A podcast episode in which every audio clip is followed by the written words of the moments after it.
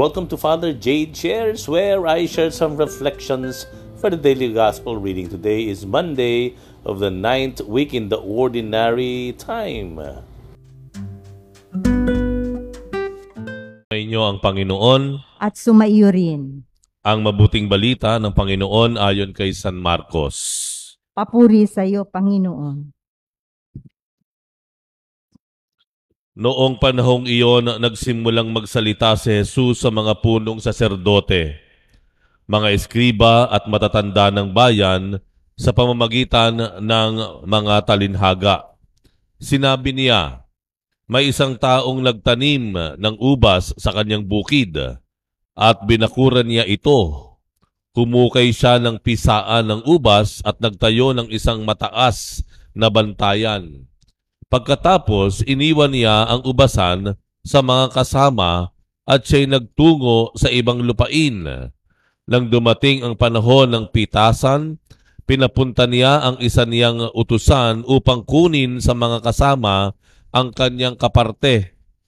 Ngunit sinunggaban ng mga kasama ang utusan, binugbog at pinauwing walang dala. Ang may-ari nagpapunta uli ng ilang utusan, ngunit kanilang pinukpok ito sa ulo at dinusta. Nagutos na naman siya sa isa pa, ngunit pinatay nila ang utusang iyon. Gayon din ang ginawa nila sa marami pang iba. May binugbog at may pinatay. Iisa na lang ang natitira na maaaring papuntahin sa kanila ang kanyang minamahal na anak. Ito ang kahuli-hulihang pinapunta niya. Igagalang nila ang aking anak. Wika niya sa sarili. Ngunit ang mga kasamay nag-usap-usap. Ito ang tagapagmana.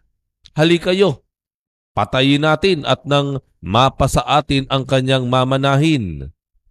Kanilang uh, sinunggaban siya, pinatay, at itinapon sa labas ng ubasan. Ano ngayon ang gagawin ng may-ari ng ubasan? Paroroon siya at papatayin ang mga kasamang iyon at ang ubasay ibibigay sa iba. Hindi pa ba ninyo nababasa ang nasa saad sa kasulatan? Ang batong itinakwil ng mga tagapagtayo ng bahay ang siyang naging batong panulukan. Ginawa ito ng Panginoon at ito'y kahanga-hanga.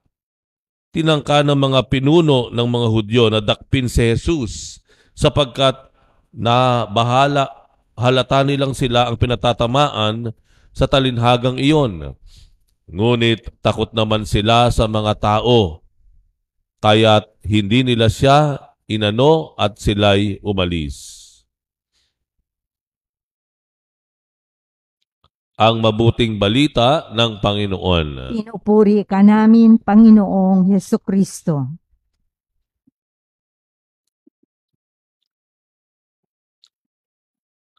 Para po sa mga mahilig umutang at ayaw magbayad.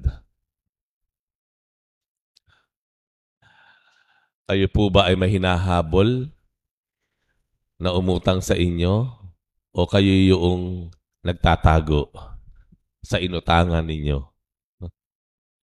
Sa ebanghelyo po ay malinaw naman po ano na ang talinhaga na isang lalaki ipinamahala ang kanyang ubasan na kanyang tinaniman sa ilang mga tao. Ngunit nang ito ay nag-anihan na at kinukuha na ng may-ari kung ano yung para lang sa kanya, yung kanya. No? hindi pa ibinigay ng mga taong binilinan.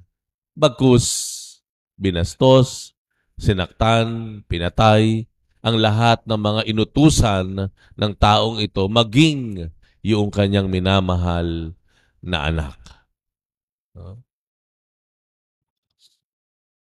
Ito po ang isang dapat matutunan po no nating mga mananampalataya na matutunan po natin na kung ano man ang mayroon tayo ngayon, itong lahat ng ito ay mula sa Diyos. Wala tayong pagmamayari. At kung meron mang ibigay tayo sa Diyos, hindi ito utang na loob ng Diyos sa atin. ito ay nararapat lamang na ibigay natin sa Diyos.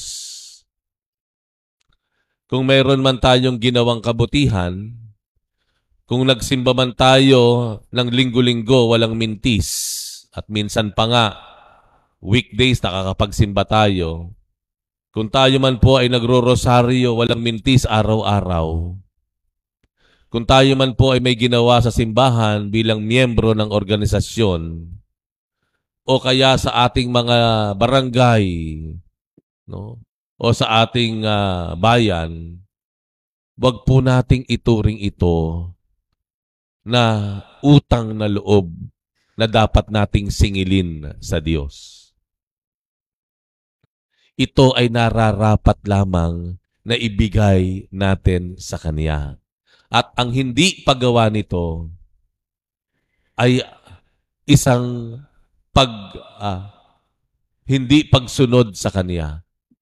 At ang hindi paggawa nito ay ang failure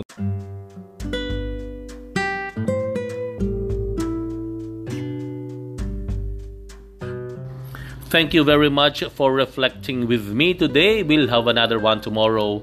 Bye for now and God bless you.